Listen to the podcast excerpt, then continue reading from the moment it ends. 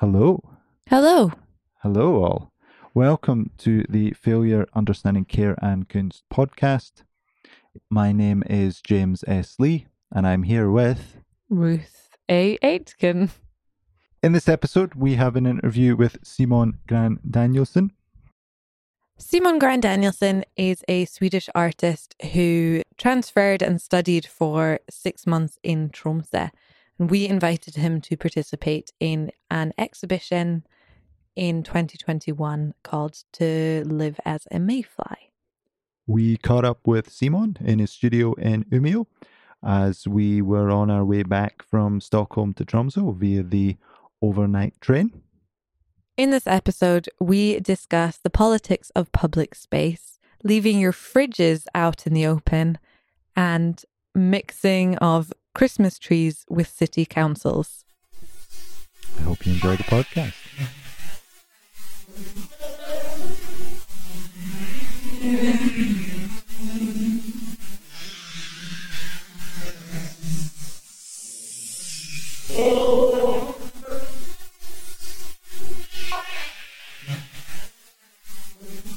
Hello, Simon. Um, maybe we can start uh, by asking, or maybe getting you to describe where we are.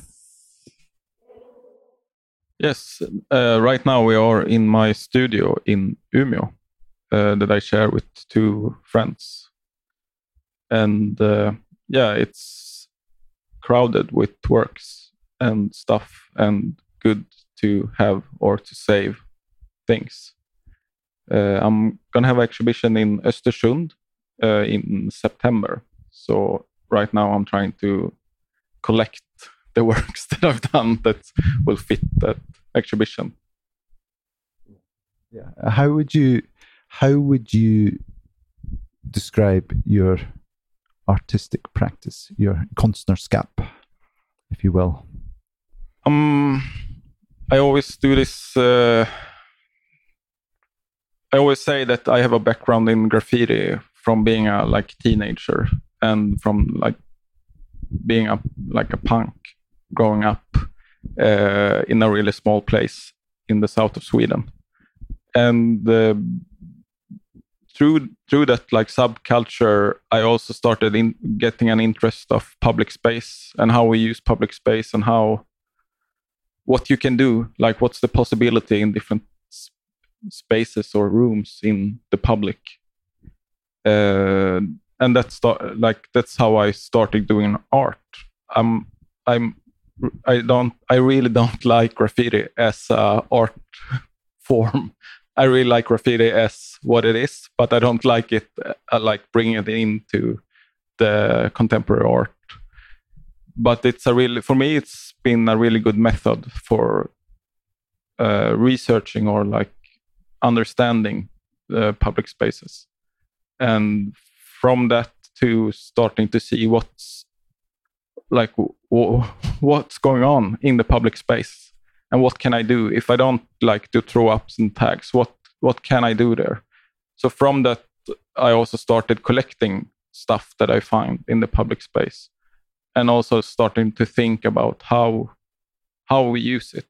And uh, last time we met james i showed you the work uh, uh, vitt ljus no no i don't remember the title of the work even Vita Varors Lush. Yeah, vita varors ljus. Yeah, that's right. And uh, I think that's in some way are also interested of that. Like that's a good example of like how we use public space, how we like leave our old washing machine in some parking lot far, far away from your home.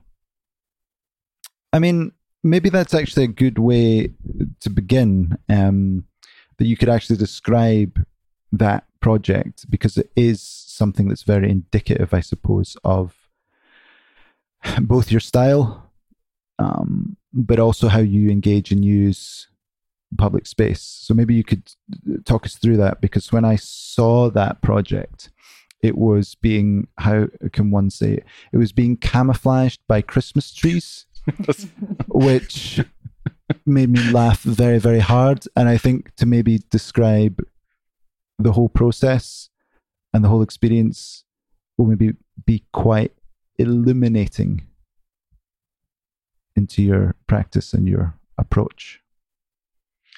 Yes. Um, so in Umeå, they have this like uh, light festival that they've started, and usually they're only taking like light designers and people that do really nice things, like uh, pretty light installations. But this year they had an open call, and they also invited artists because they wanted more artists into that uh, like light fest so I applied with this idea that I wanted to have uh, uh, vita varor, like white goods. I think it's the yeah um, that were gonna look like they were dumped on a parking lot in the city, and in the evening there was gonna be lights inside of them, more like subtle lights, as a as when you have forgot to close your like fridge properly in the night and you go up in the night and you see this small light uh, in the kitchen and you just realize that everything has been destroyed because you missed to close the fridge and uh, the like the commune were really into my idea and they really liked it and they were like but we have another place than this parking lot like we want it to be in the center of a park, very center in the city. And I was like, oh, okay, yeah, but that's nice. That's a totally different. Uh, it gets some totally different, like uh, uh,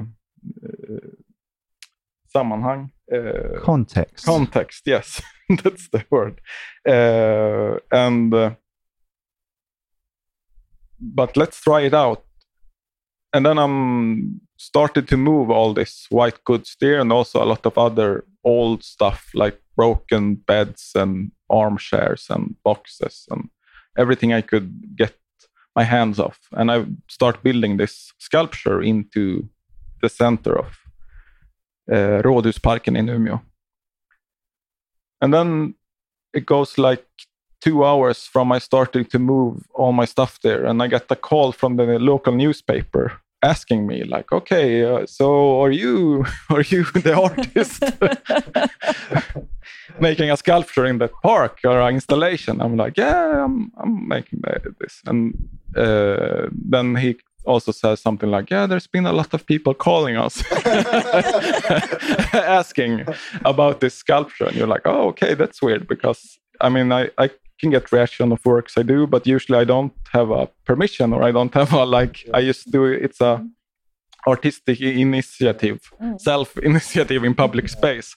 But you think like, okay, now I've been having this contact with the commune, and they have like they know that I'm gonna be, be there. And then when I'm, I'm, I go back to the site where I work and I meet this old lady that's out with her dogs and she's super upset and she was like, I called the newspapers is this is this yours?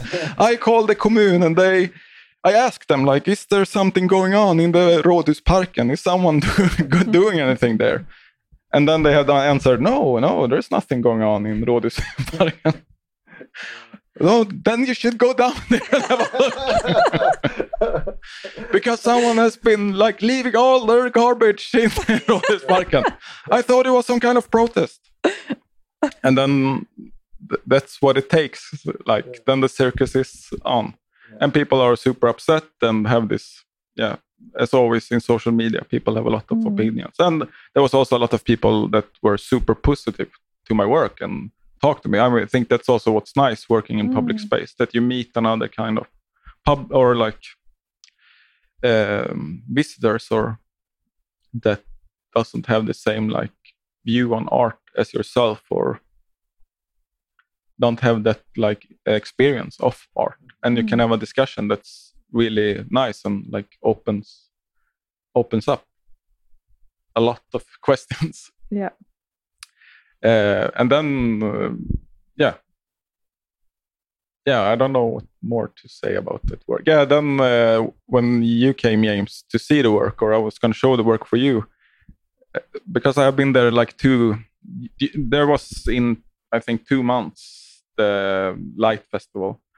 And like every time i checked the sculpture or installation there was someone that have like left something. Someone took an, a share from the exhibition or from the installation, and people just thrown in garbage. That's also very common that people want to like intervene in my works, and I think that's nice in one way. I don't think they, I don't think we see their interventions the same way. Like that, what I like, what, what I like with what they are doing. I don't think they understand that I like it. That it some way makes them taking decisions. It's mm-hmm. like I'm also like as an artist very interested in alienation and like the relation of like how you lose relation to public space or spaces or to the city and also to like what you produce or your life so then i think it's even more interesting when people have enough of energy going down trying to sabotage my work because then at least they are reacting like i think it's nicer than just uh, a non-reaction or like being asleep mm. um, but then when I came down, I saw these two uh, Christmas trees next to the installation, and I was like, okay, wow, that's really serious. Someone has like broken, bring down two Christmas trees here for uh, like making a point of for some way. And then when I showed the works for you, they have covered like the whole like installation with Christmas trees. It was like more of a forest than uh, yeah. than my installations, and I was so surprised. I was like, yeah. Uh, and I remember I'm trying to explain for you that they're not supposed to be any like Christmas trees in front of the installation. I, re- I remember you trying to, ex- or if I remember correctly, you said you had some conversation with the Kommune where they asked you if you could move the work or if they are because they needed somewhere to store Christmas trees. I can't remember exactly uh, how those conversations went, but you were in you were speaking to the Kommune about the artwork. Maybe you have a better. Yeah, you, no, they had. You, you'll be able to explain what happened. Yeah, they had. They had just asked me if I will take it away, like the week after, when like the whole exhibition had finished, like the same week. And I was like, yeah, that, that won't be any problem. And they talked about some like Christmas uh, thing you hang in the like the balls that you hang into yeah. mm. baubles. Baubles, yeah. yeah. And they have this like gigantic ones that's yeah. Because this was like one month before Christmas that the light festival ended. Uh, but then they had taken another initiative on their own because they were like, yeah, you know, they're when I talked to them, they were like, yeah, but we had to bring, we had to put the Christmas trees down now because next week there will be uh, a tjäle, like there will be ice, the f- f- ground will be yeah. frozen. Mm. So then we can put it down. And they were like, yeah, but couldn't you have asked me at least? Couldn't you have like had a like a conversation with me? Like, what? didn't anyone talk with you about this? They said yeah. that they have talked with you. Yeah. And you were like, oh, okay, but uh, no. and then I tried to explain that when you see this, because I was like, but I have to document this work. Like I use it when I apply for other stuff like mm. scholarships and grants. And they were like, yeah, but like, what's the problem with that? like you can still see the works. And you were like, you know, it's really hard not to read in the Christmas tree into the installations. and they were like, okay, what you mean? Because yeah. when I saw it, I mean, it was three or four, uh, like in my, maybe this is my memory, it's a false memory, but I do remember there was maybe at least two or three deep Christmas trees all around this artwork. okay, so there's like, like was, rings of yeah, trees. Yeah, it wasn't just like a tree there, a tree there. It was in circles. Bordered by Christmas trees. The, the installation was more Christmas tree than it was uh, You know, yeah, yeah, yeah. But you have in uh, in Swedish the same thing as in English that you can't see the wood for the trees. exactly. Yeah. it's like something really. I mean, um, I, I laughed incredibly hard, especially when you told me the story. Uh, because it's it's just um, what's the best way to put it? Uh, there's something about as well how that also w- w- looking at that with the Christmas trees around it, what's the best way to put it? I don't know, like it, they gave it more power, or or it, it, it spoke to the the insanity of how one deals with as like as an artist in public space and all these different stakeholders. And it's not just the Kommune or the property owner that you're dealing with it's also because it's out in public it becomes a topic of conversation and it can be, get tied into these sort of cycles of outrage or you know uh, newspapers wanting to you know that talk shit about contemporary art or something like that? Yeah i have a like i have a similar experience from another exhibition mm-hmm. where, where i was part of this land art exhibition in south of sweden. And uh, it was the same summer that i was gonna get married so we were gonna have our wedding in the end of the summer. So i couldn't be part of the uh, vernissage the opening of the exhibition because it was the same day as the wedding uh, not so good planned but uh, But then I had made a fridge called the, the Source, or in Swedish, Källan, uh, because I had found an old um, beer fridge, you know, the one that has a glass window mm. kind of. And then I got a site that was next to this old uh, water, like uh, where people went to drink to be healthy and stuff like that, and Hälsokälla. Mm. So then I put this fridge next to the uh, this pound of water, mm-hmm. and I put a light in as well in that one, and it had in the dark you could see that it had this like yeah. what, the similar when you pass by a store and you can mm-hmm. look in and you can see that the fridge are like having a light, but this was an empty one. Uh, and then I was also super nervous that someone was going to throw it away before the organizers were there yeah. to put up the signs. Mm. Yeah.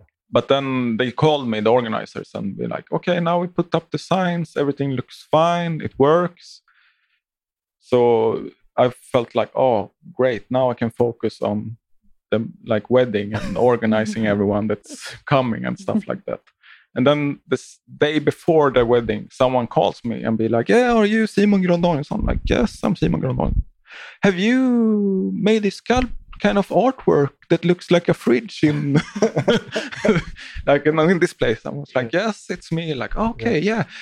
We were here and we got a call uh, that someone had thrown a fridge out in the forest. so we went there to to move it away. We're from this uh, uh, kind of committee that cleans beaches. and you're like, oh no. And we're like, yeah, we pulled all the cables out of the battery. And then we realized that maybe this maybe this is the artwork that was the sign. and then I was like a thousand kilometers from the artwork, and we're like, oh, you, you just have to fix it. like you have to restore it. But maybe it's best if you come here and like, like no, you, I can't. Like you just have to fix what you've destroyed. Yeah. And they did. So that yeah. was nice. but that's like the more positive side of the story. exactly. it's but more like a. It's always the risk when you use like ordinary thing or like things that's but, but I think uh, it makes perfect sense that you come from a graffiti background because, of course, uh, in my just thinking this through here, um, white goods, of course, are the things that you're uh, 100. We have a phrase in, in, in the UK, you call it fly tipping.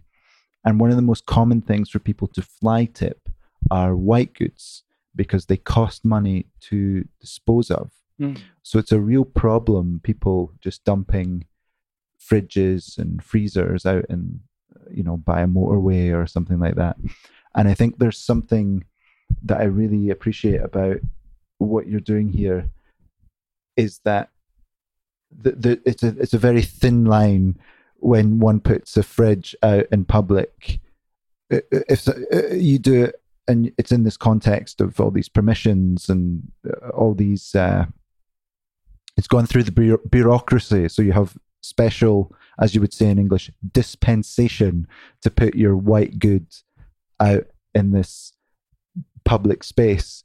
and I think it can be quite provocative because people have this understanding that that's the one thing you're not supposed to you know you can maybe okay you know you maybe disregard like a cigarette butt or blah blah blah but the idea of like a white good putting a, oh, it's a it's a social menace as they would say so is that borderline of of uh, almost crime or breaking the law which i think is like it's really provocative i can understand why people have these very strong reactions to your work in particular Yeah, but it's also that our like thinking about this idea of alienation from our public space, we're also alienated from our trash and the the waste that we make in the world because it goes away and it vanishes.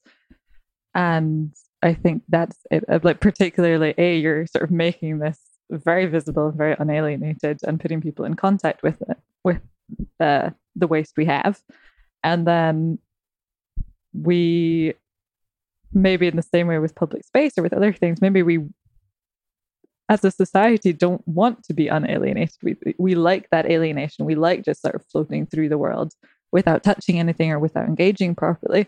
And so you you try to make this visible or unalienated and they circle it and hide it in trees. And it's a really uh like uh, there's just something both fantastic but also very telling about how we live in the world or how uh, people engage like we really don't want to see and yeah and I like I love this idea of having this old beer fridge as this uh, uh, semi magical uh, uh, s- uh, presence.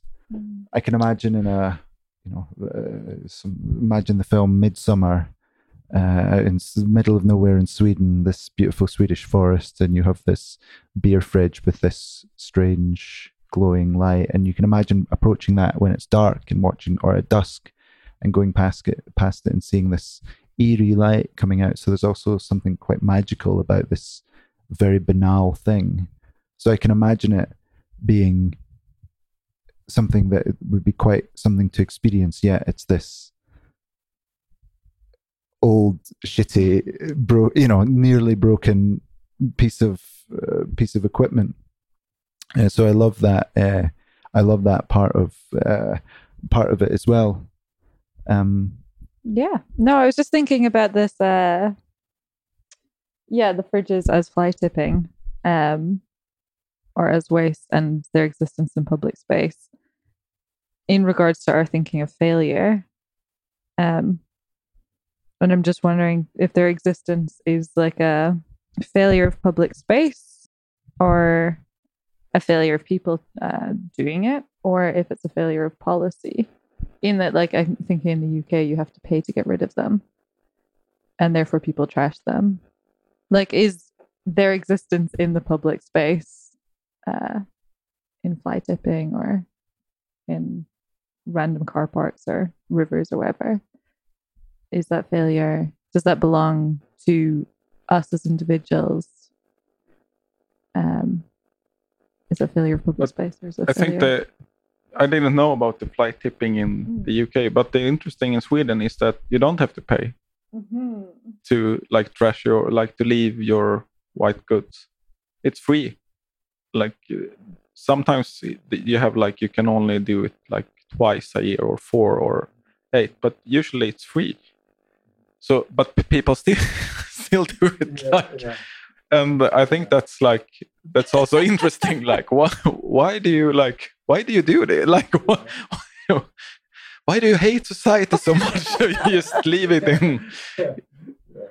But I, I've done another, I've done another work in public space where I build this mountain of uh, shopping carts in a river in Yeah, we we we we we saw it. I Yeah. this was before we met you, and we thought, oh, that's great. Uh, and for me it's called ett berg av möjligheter and translation it should be like a mountain of possibilities like the mountain of possibilities because like what you said about like or is it a failure of public space or is it a fi- failure of our society that like i guess it's usually kids throwing in shopping carts into rivers uh, as a like it's happened all the time like in all every time they like clean rivers in cities they find shopping carts guns and bicycles, kind of.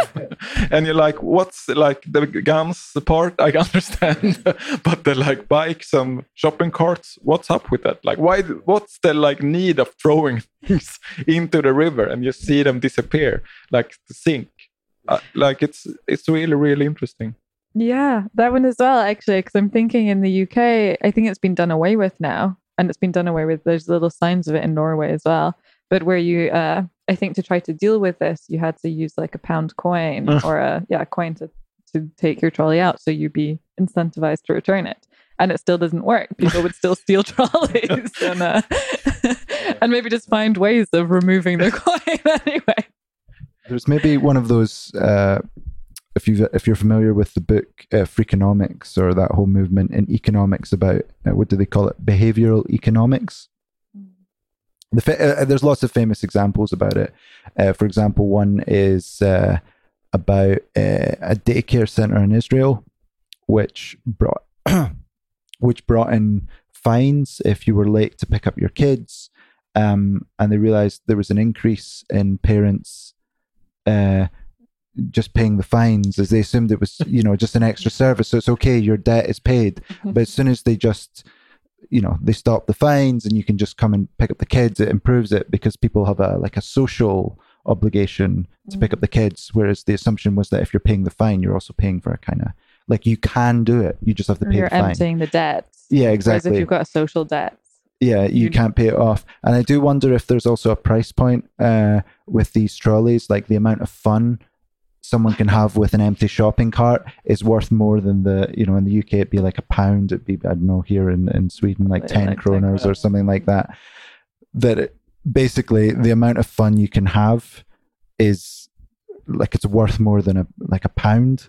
So maybe that you have to put in like you know fiver and then it's like okay no we can have more fun than you know just driving somebody around in a shopping cart or throwing this away or something like that yeah. I don't know. I mean i'd be interested to hear what other reactions you've had in terms of your work in public space uh, particularly when you're saying you're installing it and people are coming up and chatting to you.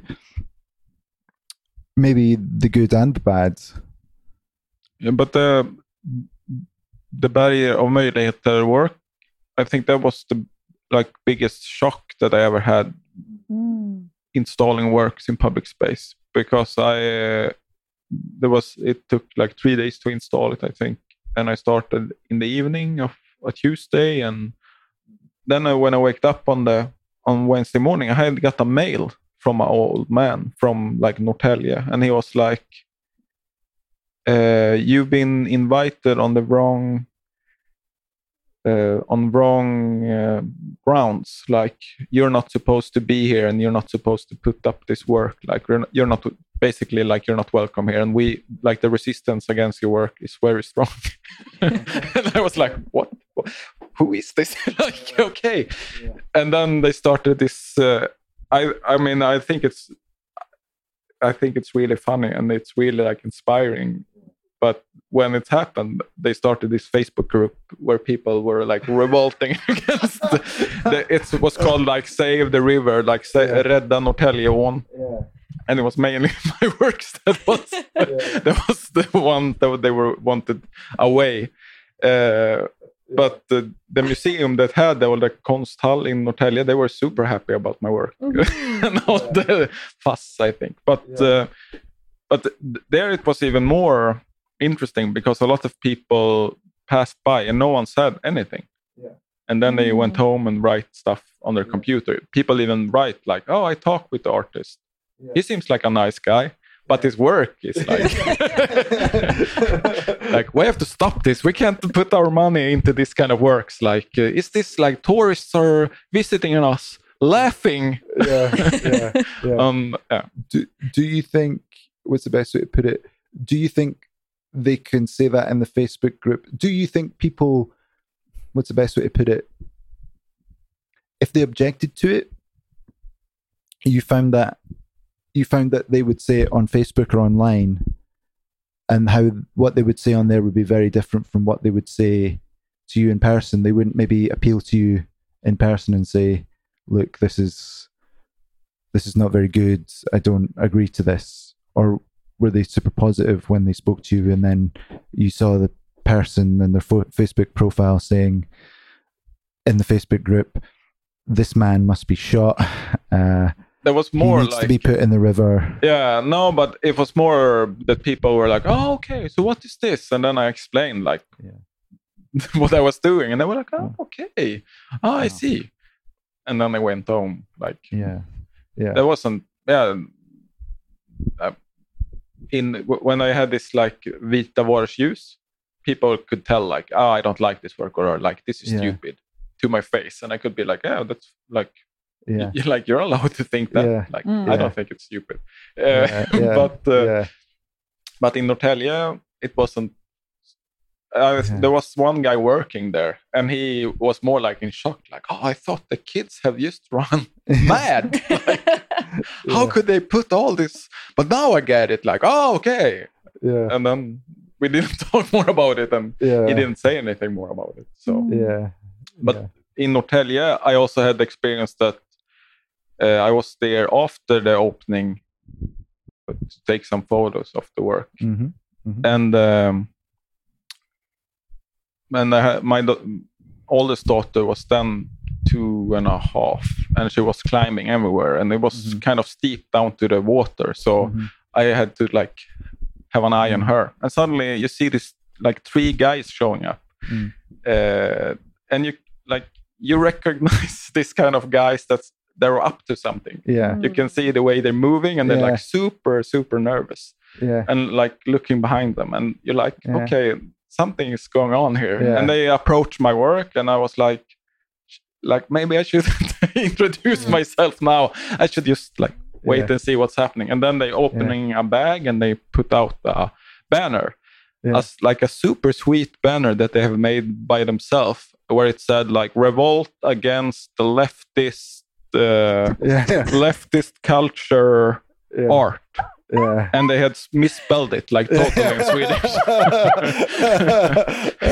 and you stood there, and they, they were like putting it up super fast, and then they just Yeah. disappear. And I stood with my daughter, and I was like, they can't like they, they haven't done any like really good research about this because like they could just like tell this to my face. I mean, I Yeah. could also approach them, but it was also a scary situation because it's Yeah. like uh, this is kind of like some kind of neo-Nazi guys, like, and I'm here with my kid. Like I don't Yeah. want to.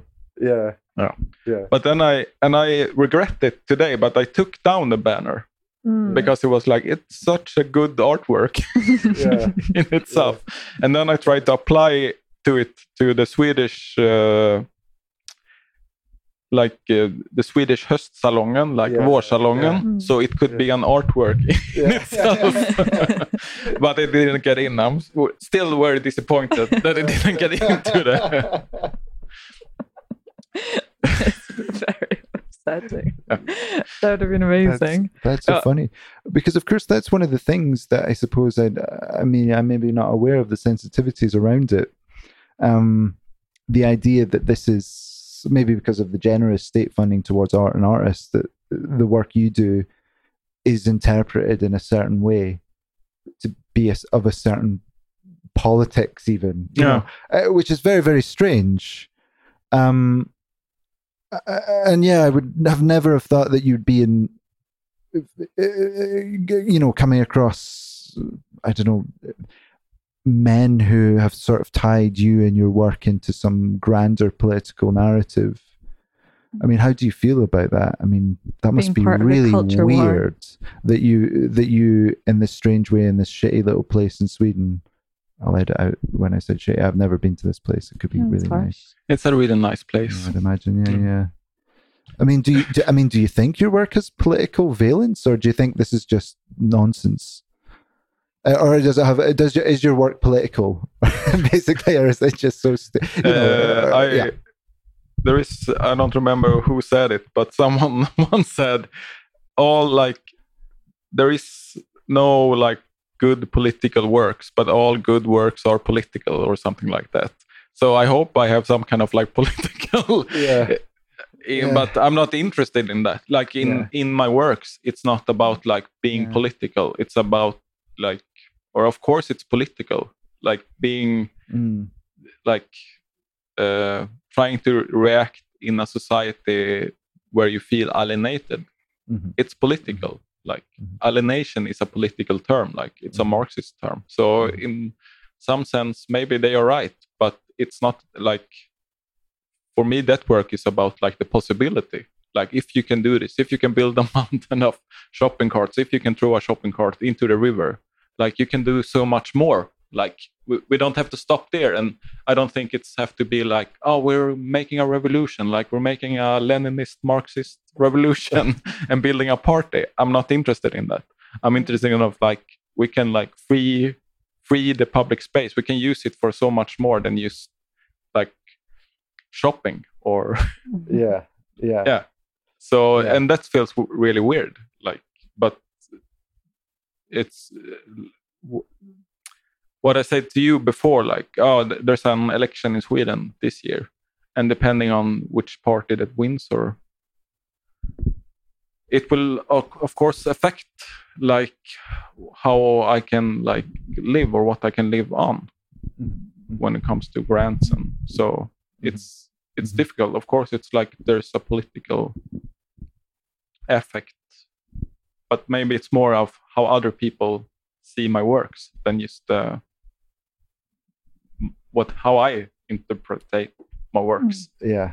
I think also it enters into a broader com- conversation that's actually completely not that your work is irrelevant, or and I do think has like a, an intrinsic politics to it, but uh, uh, into a broader politics that has nothing to do with individual artworks, but is to do with yeah a culture war and the idea of art having funding, or the idea of there being an ideal art and a um uh shit what was it the nazis called it that i've now seen bandaged around? Degenerate degenerate art. art. yeah which is a term that is now being used again at least in the uk um but in norway it's definitely part of the politics you can talk about like a sløseri ombudsman who is uh against any sort of art that is not uh, uh traditional art Mm. and deems anything to be uh, wasteful Yeah, yeah. But I think there's also something about putting that in public space, if that makes sense. I think I think where the te- where people expect, say in the the art gallery, there's also a choice to engage or a choice to to come to that work. It's also very controlled the environments because the what you would call in Norwegian the formidling or the mediation is present and there, and that can be negotiated between viewer confused and angry viewer and you know also confused angry and underpaid uh, gallery staff you know there, there can be a dialogue there um and it's controlled and you expect when you go in an art gallery you maybe expect to, to come across these things and I think what you're doing by putting out in public space. And the nature of the- materials you choose uh, to work with and create from means that there is always that what's the best way to put it? That it's a little that that, that you're never quite sure what kind of responses you're going to get. Not only are you not sure what responses you're going to get the whole thing is just much more uh, uncontrolled and I I think I go back to the word provocation and I don't know if that's something that you're uh, that you think about in your work. I mean for me the work is often comedic in, in many ways and there's there's something uh, absurdist about it. But like in a lot of comedy what some people can find funny a lot of people can find like offensive or something like that. Like an insult like these people saying what has this man done to our town? I mean how do you feel your role is? Are you more of a are you are you a are, are you a comedian? Or are you more of a uh, or more of a philosopher?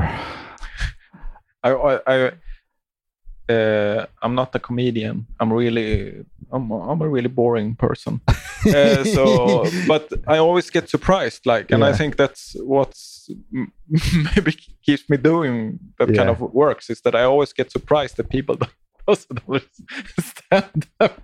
yeah Uh, maybe that says a lot about me as an artist yeah but that I get like surprised, like how why do people get upset by this? Like it's have a super clear like uh, uh, thought, or like I have a super clear like idea about this, and how could they mis- like uh, misunderstand what I'm trying to Mhm, tell mhm, them? mhm. and uh, and I think that's very funny. Like maybe that's the com- com- comedy in itself that you can't like that. I should understand. Of course, people get super provoked by by this, but maybe it's the same with the whale that we Yeah, talked yeah. about earlier. That everyone is against like Yeah. hunting whales because they are such intelligent and Yeah. beautiful animals. Yeah.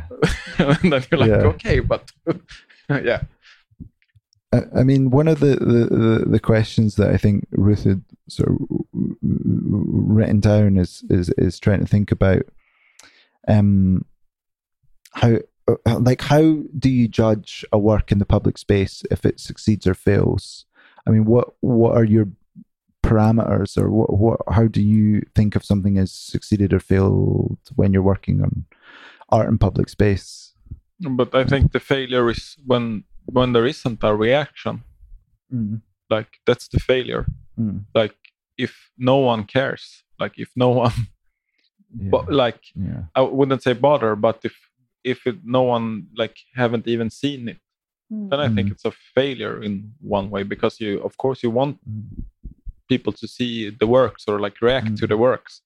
It's just, I guess I I'm some kind of so like, uh, like blåögd, like that I I just miss that. Okay, you can actually interpret the Mm. works in Mm. another context than I thought, kind of.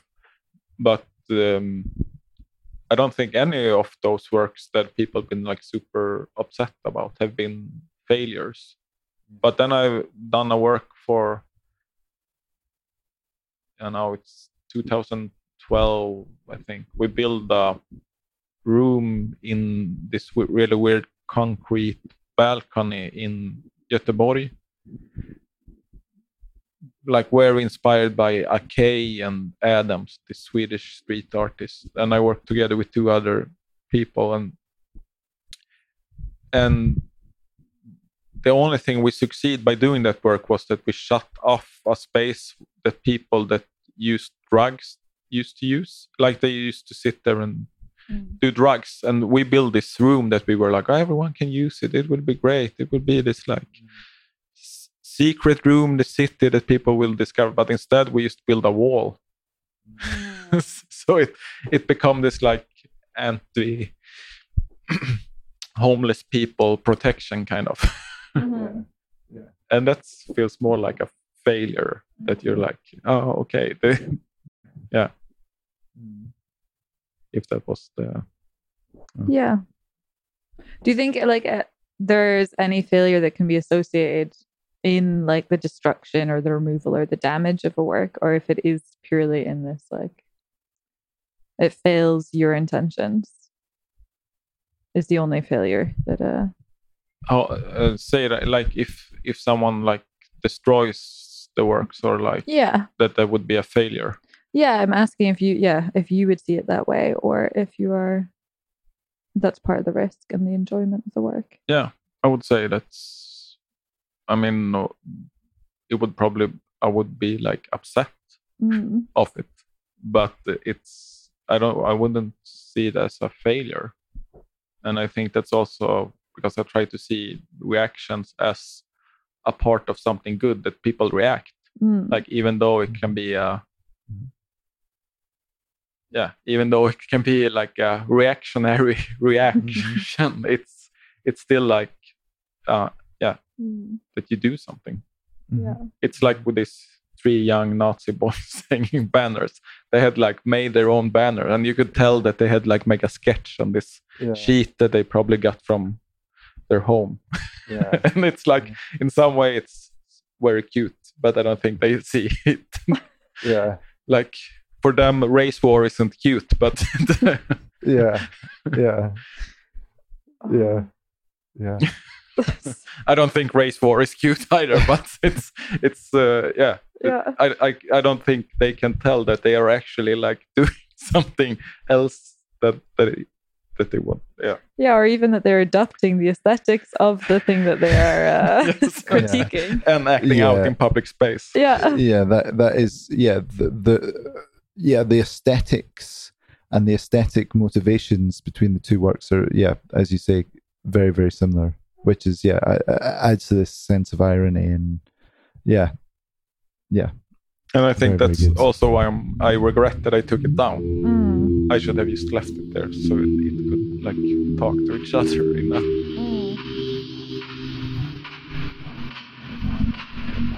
we're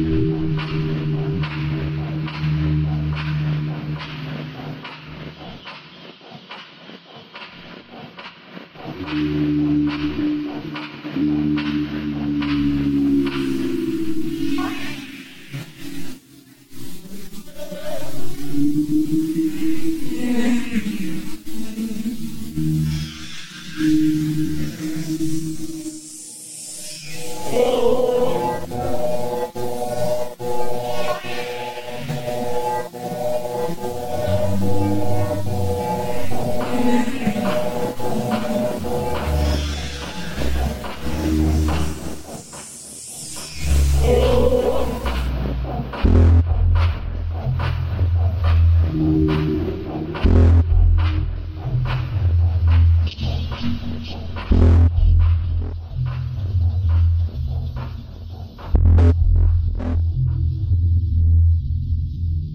the subject of, of, of failure, I mean, do you think?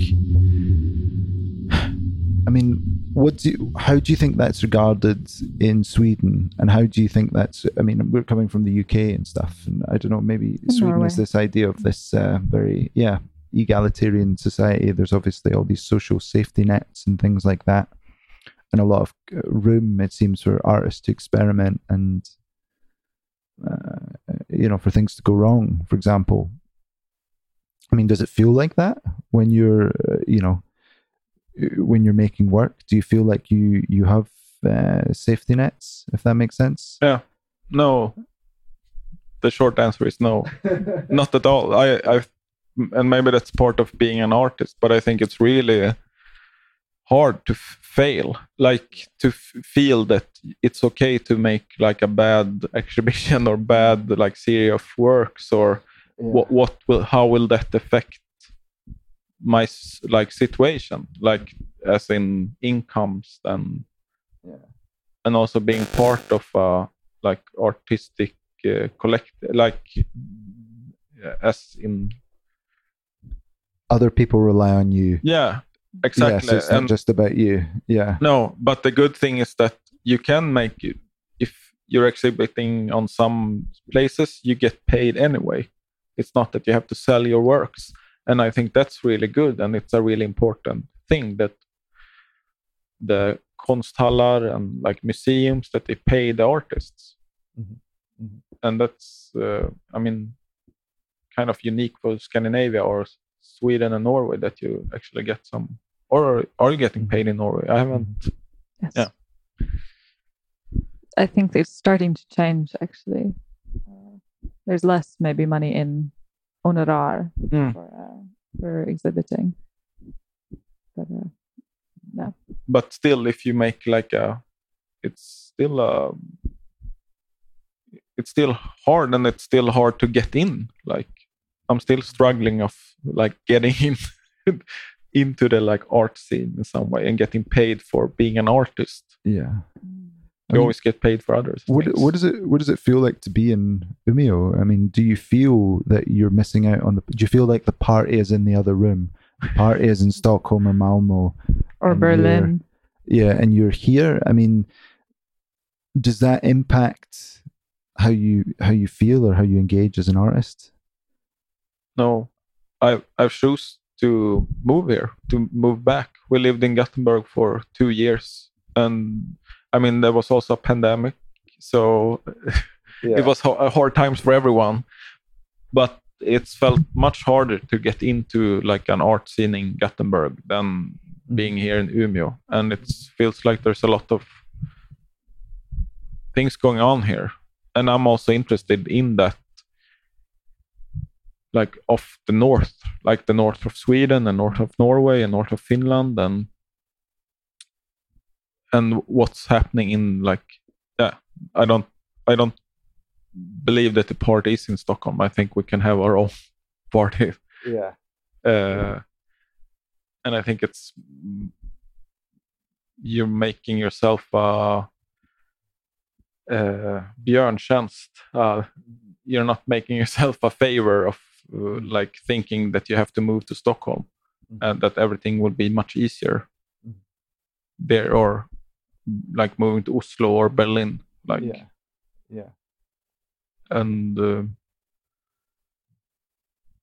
yeah so i i feel very like confident of being in Umeå and i also think it's easier to be an artist in north of sweden in some sense because in stockholm you have to you have so much more like um,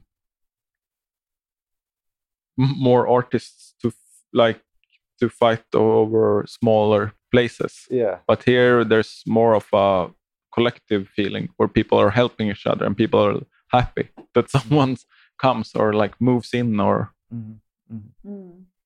Yeah. There's, uh, I suppose that's what happens when there's, like, there's not a lot of, uh, uh, of course, there's money in Umeå, but there's not crazy rich money, I'd imagine, in the same way that there would be in Stockholm, whereby one is rubbing up against the possibility of always uh, maybe being able to sell out in a city like Stockholm or or being able to sell some work. Whereas in Umeå, you know, I can't imagine there's a lot of contemporary art collectors, you know, banging at your door or whatever, you know. So maybe it builds that sense of community. Nobody can can uh,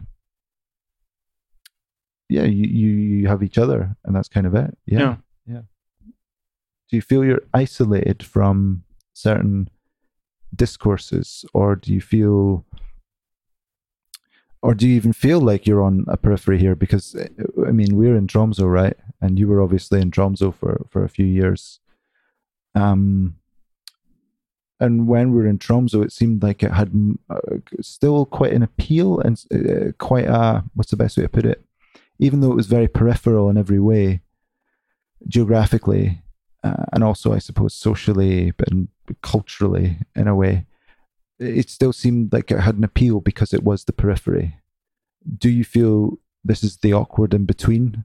That it's not quite peripheral enough but it's also not a center? And do you feel like maybe you're uh, the interesting things that happen here in in the city are maybe overlooked in certain ways? Uh, no but uh, it's not as exotic as Tromsø. Like it's not as like it's people don't see it maybe the same way but yeah. I I, I mean I'm trying to keep updated about like uh, what's going on in the rest of Sweden and Europe and the world. Like I'm trying to try to follow some kind of art world. Yeah. But I don't think it's needed that I live in Stockholm. To be part of that or to be like. But of course, sometimes you miss that. Oh, like oh, I can't go on this opening or I can't see this show right now. Mhm. But I also think there's other things that I gain of being here compared to being in Stockholm. Mhm. Because I think that I also would like disappear in in Stockholm. yeah yeah yeah definitely um no i'm just thinking that uh so much that i like i very much agree with this idea of the you make your own success or you build your own environment uh to to make art in. And you don't need to participate in that world. Uh but i'm also very aware of how that like how consistently surprised I am by how that is not actually reflected in the broader art scene. That there is still like a a residing idea, even if it's not fully vocalized, of the outskirts or the non-center as being a parochial space or a space that is uh, not functional for uh, for having an international career or to to have a success or and therefore like that the the artist career trajectory should never really have a backward step towards the outskirts. It should always be a progression towards the center. It should always be a progression towards the international and towards these big art centers rather than um yeah having having a more diverse view of uh, of what an arts career looks like. And i still think maybe scandinavia is better or norway is better slightly than than other parts of or at least the uk but that um that artists can maybe be punished for choosing different in terms of funding uh, in terms of moving back a step or not directly following that trajectory. Yeah, sorry. To, to, illumi- to illuminate, to illuminate with uh, with an example, I think there was a there was a period of time about ten years ago in Scotland whereby the idea of the of funding and what funding was for, and it was explained. It was explained to me two times by people who you know worked for the the Arts Council. Uh, the idea was that they seed, they give a little bit of money to artists at the beginning of their career, and the idea is that the, they'll progressively throughout their career drop in bigger bits of funding for bigger bigger projects and then you know it builds up it snowballs and the idea is that they should then therefore support them to go exhibit their work internationally. And this idea of the orientation is always towards getting somebody out of somewhere, out of Scotland, and to showcase in one of these big art centres, you know, whether that be London or New York or, you know, uh, China over the last 10 years. It's, it's always been this, uh, or it certainly was that idea 10 years ago. Now things have might have changed. There might be a new directive or whatever, but that's basically, the, the, I suppose, what, or at least I interpret what Ruth is getting at. Um, and I suppose there, there's another approach which is very much engaged in the local and engaged in what you might call, for want of a better word, social practices or something like that, where it's very much centered on a place uh, like Umeå and trying to build up structures. And it looks like this is something you've been doing here with the with the gallery across the road, and uh, and the studio here is trying to build build a community, for want of a better word, and to have a community of of people and being able to survive here in Umeå, or this is what it looks like to me. Yeah, I think it's a good uh, explanation of what people like long before me have tried to do. That they mm-hmm. have fight and like struggle for uh, having this strong infrastructure that we actually have right now and of course there's always a lack of money in like artist community or the, like they're always like missing out or but i also think and it's a i think it's a complex uh, feeling around it but i think it's also like of course i think artists should get paid but there's also something of that you choose something else when you like agree in this or like take part of this art scene that's maybe you you you're not gonna get super rich. Yeah. Like yeah, it's yeah. but maybe it has other values. Mm-hmm. and uh, i just realized like and i realized it over and over again that like oh but i only work like 50% with a job that pays like the bills and everything. And then i have 50% like time where I can do whatever I want. And that's doing art. But mm-hmm. still, I can be in my studio. And then I talk with my friends that have like this super high house loans and they're like, yeah, yeah, they work 100% and they are like super stressed over it. Yeah. And I'm, I'm like, but I don't, I don't have like that. Yeah. Like, I yeah. can, yeah. yeah.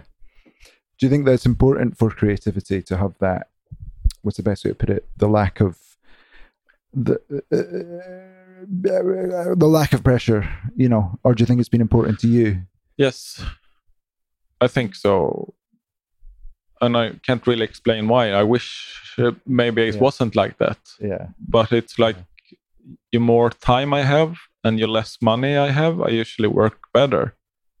But it has to be some kind of balance in it because I've been in situations like during the pandemic where I had very little money and very little like projects. And then it was like okay i have to get another job. Like i have to start working with something else for a while. And it was i i drive the tram in gothenburg for like six months or five months.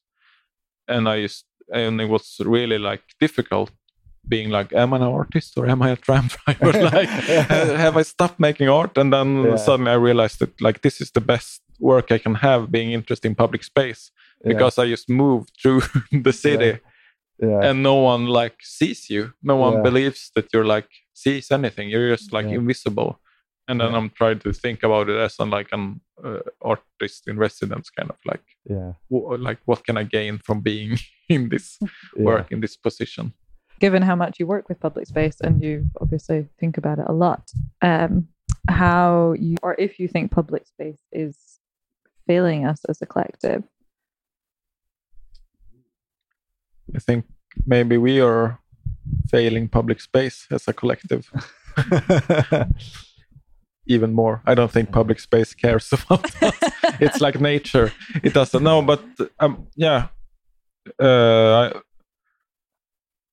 I'm start. I'm just started this project that I don't really know how it will uh, evolve around public space outside cities mm.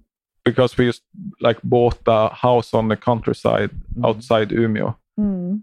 wow. Yeah, uh, talking about having money or living Yeah, yeah. yeah. having massive house loans. No, uh, that's why it's on the countryside of Umeå. Uh, but then I start thinking about it, like, but what? How? Where is the public space? Like, Mm.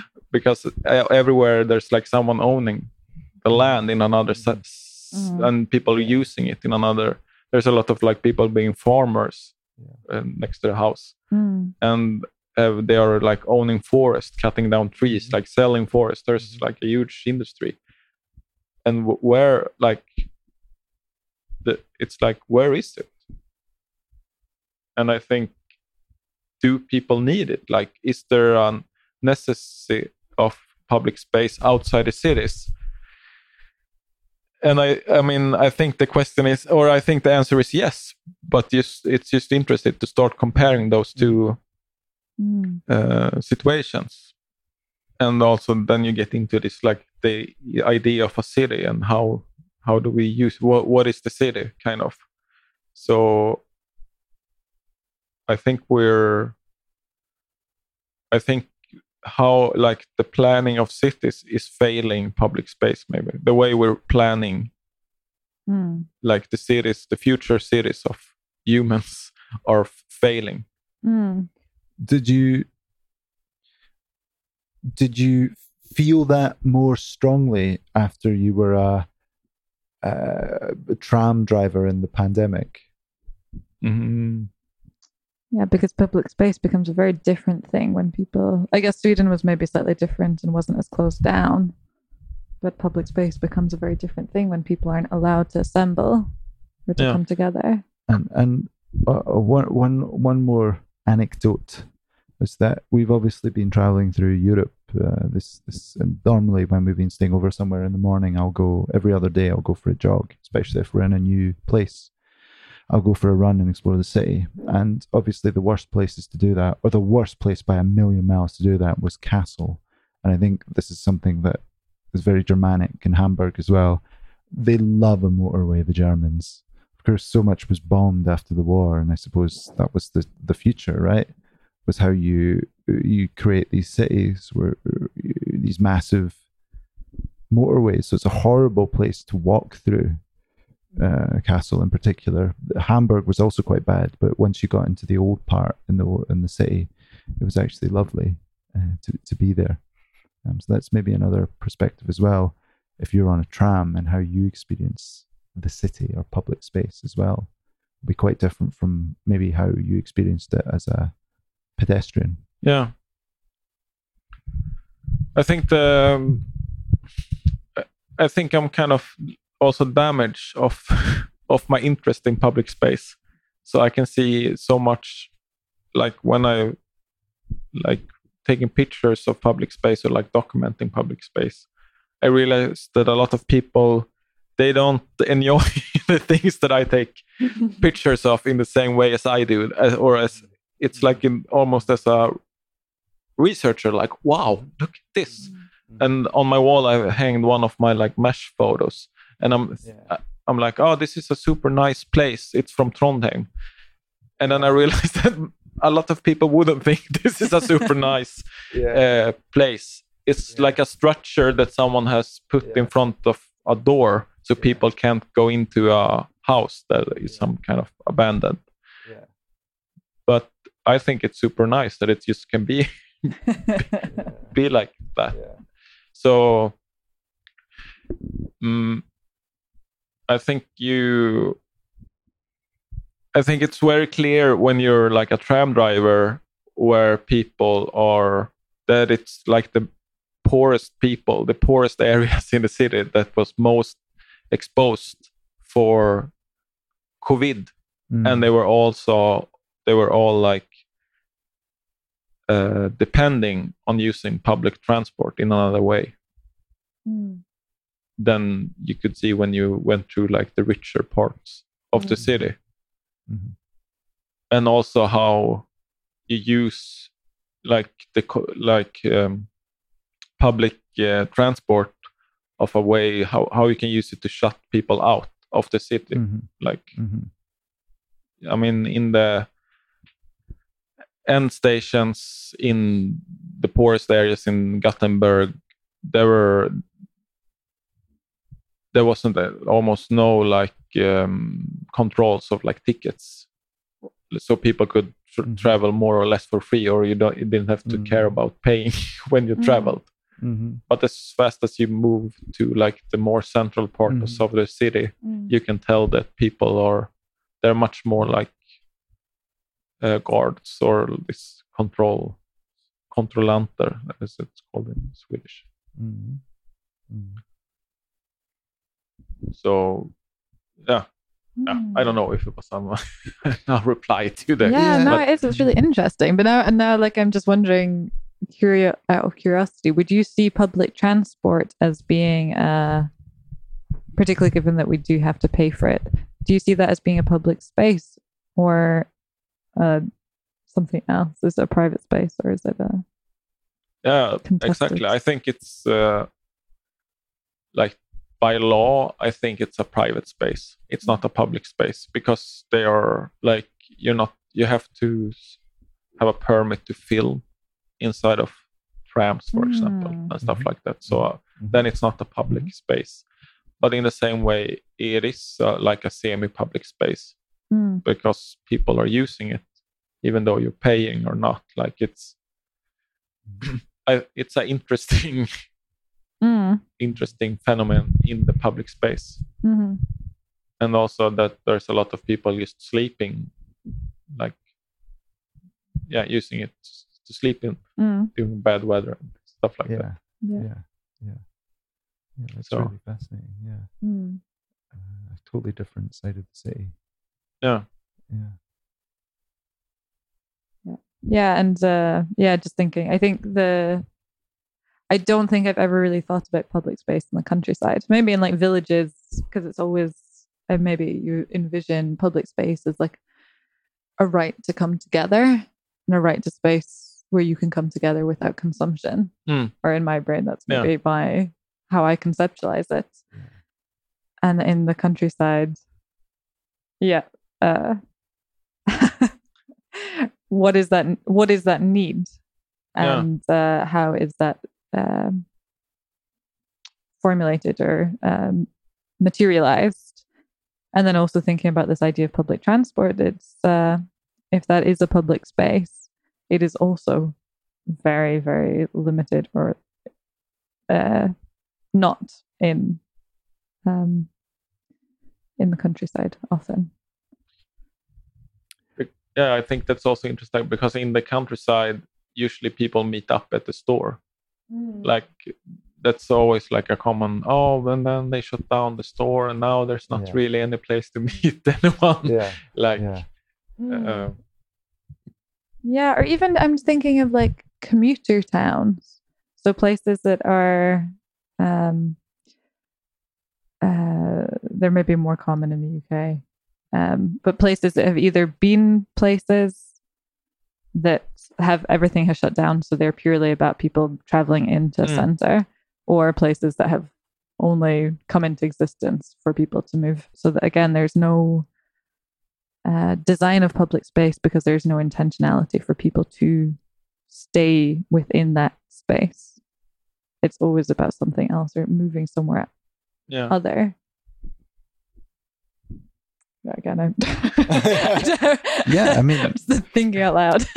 but yeah, I mean, in your practice as well, you've you've worked in a. It's not just urban space. You've worked in. Uh, familiar with the work that I saw on your website, where, if I remember correctly, you'd maybe collected all these, um, like maybe trash from a forest and Yeah. collect them into these giant balls. I mean, maybe you could talk about that as well. And then there was another project that I saw where you built a fake nature reserve, or That's created a really, really fake great.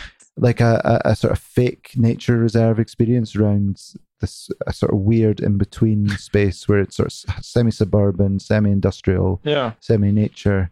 You know, so all these different spaces and what these spaces are also seems to be in, in flux as well in Yeah. terms of Uh, it's a you- work I did, yeah. Södertäljevägens naturreservat, uh, and I did it together with Erik Andersson. That is also did this plastic ball with, and then I worked together with him and Andreas Remfelt. But uh, it's funny because we got a mail from Sto- Stockholm, the kommun, Stockholms kommun och Stockholms stad, and they told us to take down the website for the nature and I just remember it. I don't know what I don't know what actually happened with that because I just let Eric handle the whole situation. Yeah. But uh, but then uh, we, we just copied Stockholm stads like uh, Mhm. yeah ev- everything. So we made it look exactly like the, like it was Yeah. them making this natural reservoir, and we made a folder yeah, with text that is li- just like our yeah, we've been just walking around through this nature reservoir and we've been Yeah. writing down everything we saw Mm. yeah, after each other it's a very weird like uh, yeah, folder if you Mm. want to go on a nature reservoir because it's like yeah. a car tire a bird a Yeah, guy yeah. talking to us Yeah. uh, there's a uh, Yeah. here's a forest here's this this that, that, that, that. yeah, yeah, but that's come also with that like how Yeah. do we interpretate like a nature Mhm. reservoir what's important when you visit a site kind of Mhm. or a Mm. Mhm. place or a, yeah Mhm. and Mhm. why why do we always have to change it what if we just like let this stuff be Mm. that you're supposed to Mhm. how would that be how would the like interpretation be of Mhm. of that and i think my yeah it's i'm in this facebook group where people are writing about abandoned houses like uh, and they take pictures of this like abandoned houses that they've been on the countryside and very often someone writes like that's my house. Why are you in my Yeah. house?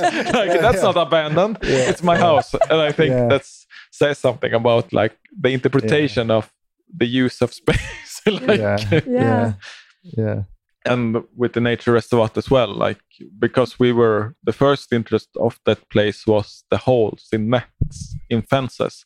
And that comes from this or maybe it was after we made a work in trondheim called hulerum where we decided to cut out all the holes we could find in fences around the city yeah. so then we cut out like the fences with holes in so we made even bigger holes and then we exhibit the yeah. the fences in the small gallery space at Gallery Yeah. Blunk.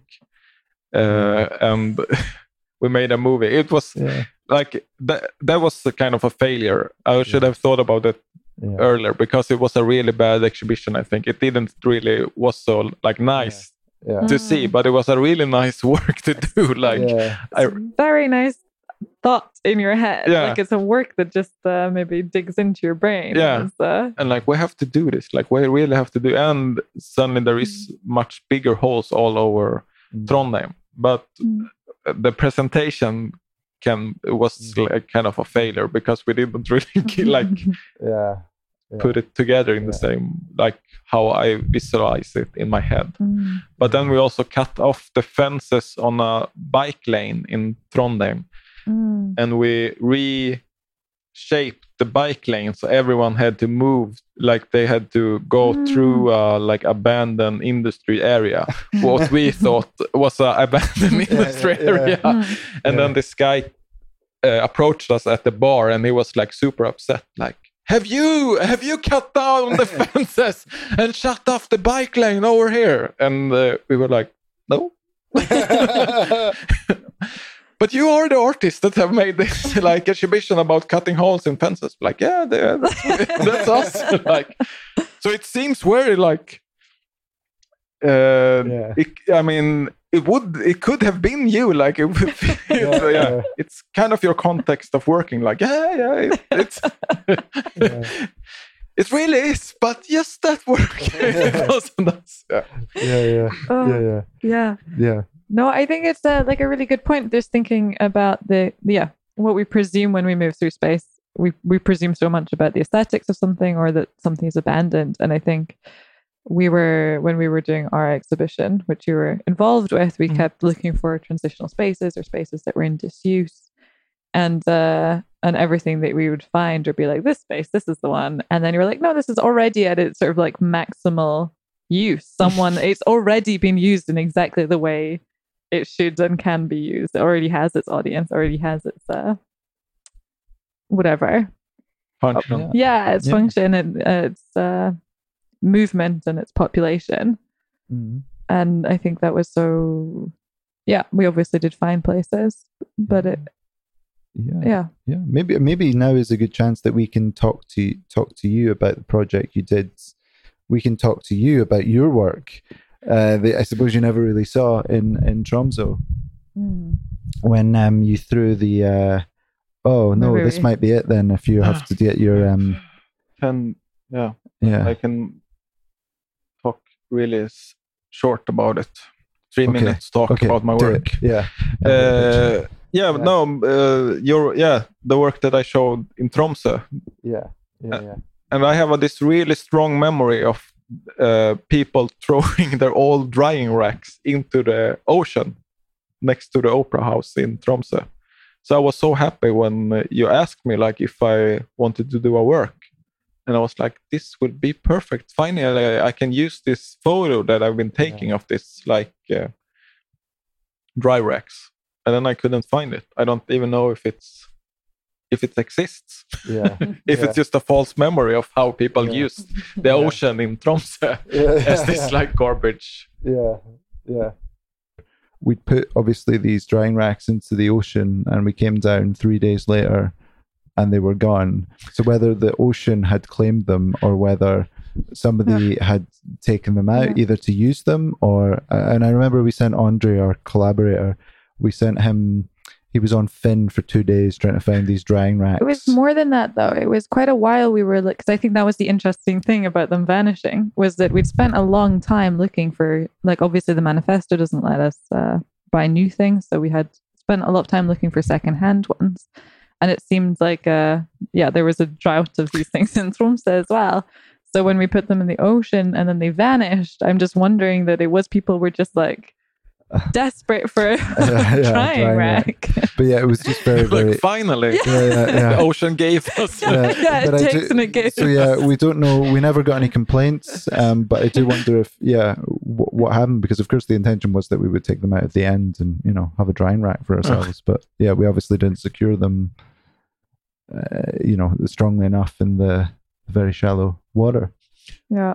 But maybe we have to call. We have to end it there. Yeah. Do you have any? uh, Did Did you have any feelings about the loss of the drying racks at the end, or uh, when we told you? Not, I, I th- thought maybe it was mostly funny, and it was also nice to see you installing the works through Zoom or Skype. uh, because you were like, like it's. I often have this feeling when I install works and even seeing other install work, like this is so stupid. Like they just put drying racks into the ocean. but it's also really not like I really, uh, yeah. Yeah, great. Will we sign off? Yeah, Tusen thank you. tack. Tack så mycket. Tusen tack för att ni kom hit.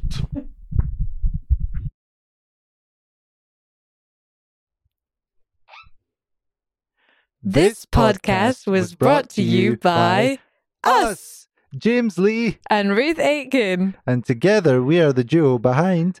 Fuck. We would like to thank Kulturrådet for giving us money to do this podcast, which after listening to, they might demand back.